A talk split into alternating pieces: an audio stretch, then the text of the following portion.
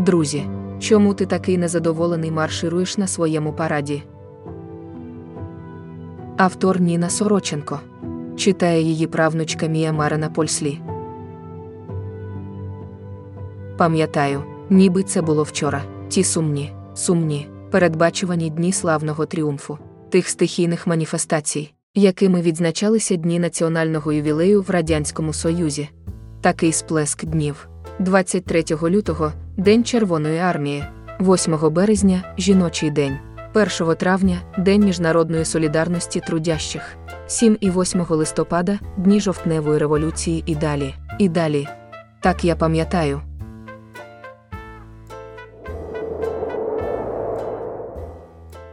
Як емігрант із Радянського Союзу і як громадянин цих Сполучених Штатів, я можу говорити з точки зору двох цивілізацій, розуміючи, як кожна проявляється через свої паради, ці свята національної свідомості. Парад це, звичайно, нація в мікросвіті. Завзятий спостерігач за парадами. За останні три десятиліття я був свідком парадів у Фініксі, Аризона, Сент-Пол, Міннесота та Нью-Йорк. Один у Нью-Йорку виділяється горельєфом. Сьогодні четвертий день липня 1976 року, року 200-ліття. Разом з тисячами інших американських громадян я є учасником. Як не схожий на мій колишній дім у Радянському Союзі. Тут тротуари забиті людьми різного віку, нікого не змушують приходити дивитися парад. Дехто тут із сьомої ранку. Бачиш усміхнені, щасливі обличчя, чути щирий сміх, недбалі вигуки, радісні вітання. Продавці також мають гарний день, хот-доги, кренделі та каштани навряд чи вистачить для натовпу. Діти люблять солодку вату та морозиво, як і їхні батьки. Але слухайте. Звуки музики все ближче і ближче, і тепер колона за колоною молоді люди марширують. Їхні яскраві та веселі кольори такі ж багаті та різноманітні, як американський пейзаж. Прислухатися до тупоту тисяч ніг, їх ритмічних рухів, спостерігати за танцями маленьких дівчаток, які махають паличками. Маленький острів Манхеттен розгойдується в симфони. Але є інші спогади про інші паради в інших країнах. Це ранок 7 листопада 1918 року. Відбувається святкування річниці Великого жовтня. Кожен із нас, кожен громадянин Радянського Союзу, від малих дітей до дуже старих, усі люди так званих вільних республік, під черевиками великих батьків і вождів революції в Москва, очікується святкування в ці дні. Це буде чергова стихійна маніфестація, але гасла, музику, пісні та маршрут параду організувала комуністична партія. Для людини, яка живе у вільному суспільстві, це неможливо уявити, але в Радянському Союзі робота, плани і розрахунки контролюються партією. У Москві, Києві, Харкові, Ленінграді, в кожному місті і селищі, від селян до тих, кому пощастило працювати в мистецтві, контролює партія. Так званий комуністичний осередок нагадує, що він живе в рабській державі. Рано вранці, ще до світанку, партійний наглядач чекає на наш приїзд, перевіряє свій список усіх наших імен, відзначаючи тих, хто не був на попередній вечірній зустрічі. Щоб зберегти роботу, не втратити ні шматка хліба, ні пайка для сім'ї та дітей. Він уже робить свої особливі зауваження, підозрюючи, хто може бути контрреволюціонером, або хто його зневажав. Їхні обличчя хто зна, може, ви вже приречені ступити на страшний шлях ПУ, АК, НКВД, ЧК, таємна поліція.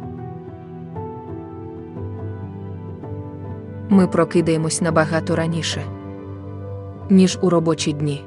Бризнути холодною водою в обличчя, гаряча проточна вода була розкішшю, про яку ми могли тільки мріяти, ковтнути скоринку хліба та вчорашню холодну картоплю, запиваючи все домашньою ячмінною кавою, без цукру та молока. Ми одягаємо свій пошарпаний одяг, костюми, сукні та пальта, то вікові, то змінені, навіть пофарбовані в новий колір для цієї нагоди. Через кілька хвилин ми поспішаємо на свої місця на розі вулиці, де збирається наш підрозділ. Твоє пошарпане взуття скочується в багнюку, коли ти проклинаєш лише в думках ці революції, святкування та паради. На початку листопада в Україні вже холодні дні, накрапає дощ, а потім шквали снігу, небо сіре, міцне. Ми голодні і втомлені, переможені, але мусимо приховувати це за вічними посмішками, створеними для лідера партії. Він стоїть із блокнотом у руках, записує день і нашу поведінку. Він проходить повз нас, уважно читаючи наші обличчя. Йому або їй, часто це жінка, самому холодно, але він не такий голодний, як ми, і йому тепліше і краще одягнений. Його місія забезпечення партійної дисципліни. У серці ми знаємо, що він стоїть між нами і допитами, тортурами, засланням на Сибір і навіть смертю. Наше життя в його руках, і як добре він це знає. Ми посміхаємося, вдаємо раді, гордо святкуємо Великий жовтень. Але ми мовчки згадуємо тих, кого забрали до таборів і більше не побачили. Пам'ятаю свого батька, розстріляного на моїх очах, бо в нього не було мозолів на долонях. Я пам'ятаю, як мою маму на роки відправляли у виправно-трудовий табір лише за те, що вона наполягала на тому, щоб у нашому домі була ікона Христа. Я чую, як хтось каже: Привіт, друже, твої очі наповнені слізьми. Витріть їх швидко, поки він не помітить. Він близько. Тож ми стоїмо, година за годиною, чекаючи наших команд, щоб убити час, підняти настрій собі або товаришу. Якщо ти людина з почуттям гумору, якщо поруч немає міліції, якщо ти впевнений, що твій сусід, який стоїть поруч, не агент ЧК, секрет поліція. Вони розкидані скрізь, ти шепочеш щось смішне своєму другові, завжди обережно, щоб не згадувати імен наших великих лідерів. Раптом лунає музика, якийсь відважний переможний марш радянської Червоної армії.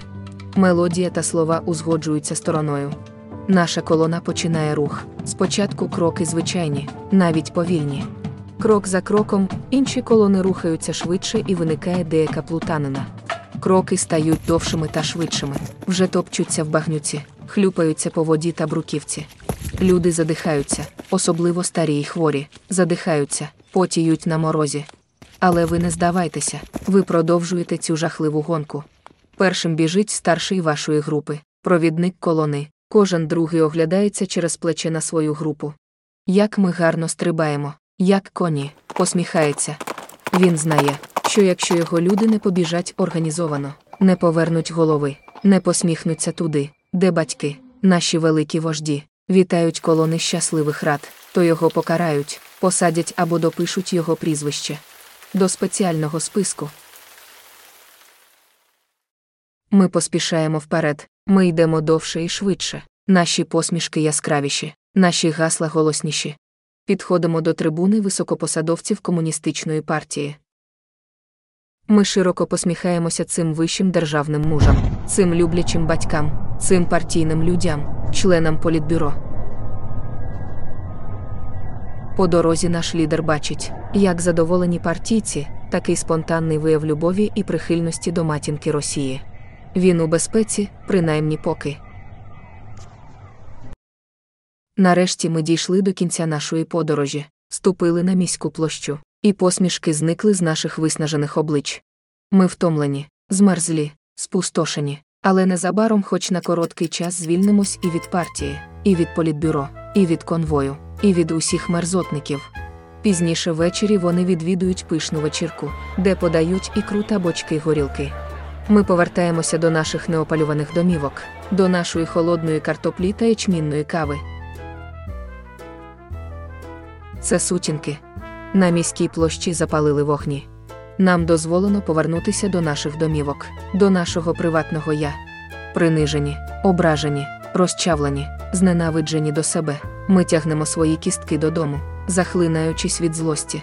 Але є ще одне. Ми зобов'язані бути присутніми на цьому вечірньому засіданні нашого робочого підрозділу.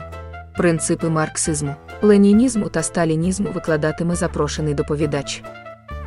Високопоставлений партійний бос із Москви, який нас тут просвітить. Мій лорд, Ми повинні слухати ці откровення знову і знову. Що ж, сьогодні ввечері, замість того, щоб бути вдома з нашими родинами, з тими, кого ми любимо, відпочивати після цього дня обурення, ми зустрінемося в залі вечірок, щоб нагадати, що ми справді раби. Лаючись собі під ніс, усе більше ненавидячи цю велику жовтневу революцію, її вождів, її речників, її знаряддя терору. Ми якось після легкої вечері, всі обіди у нас легкі, доходимо до зали.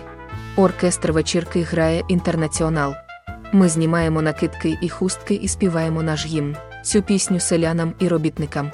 Немає інших пісень і музики, крім російських, які виражають любов до Сталіна, до дорогих вождів. Ні щирих посмішок, ні спонтанного сміху, ні танців, ні радості. Немає частування, немає ікри та горілки, тільки запах поту і грубої, мокре шерсті, сморід відчаю.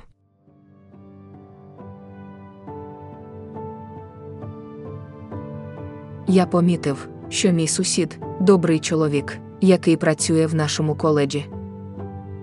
Він співав міжнародний гімн з таким славним, патріотичним виразом обличчя, надзвичайно щасливий.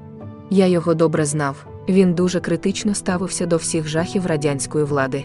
Це був великий високий чоловік із глибоким басовим голосом. Але стоячи біля нього, я не міг почути навіть найменшого шепоту. Він відкривав і закривав рота в такт мелодії та словам інтернаціоналу. Але він ніколи не співав. Він тільки прикидався, радісно співаючи та посміхаючись партійцям. Наш керівник дивився, дивився, намагаючись не забути, хто не співає, а хто співає з меланхолійним виразом. Мій сусід ніколи не був у списку ворогів партії. Тоді я вперше зрозумів різницю між сприйняттям і обманом. Це мої спогади про святкування в Союз Радянських Соціалістичних Республік. У 1936 році курс на святкування цих великих днів різко змінився.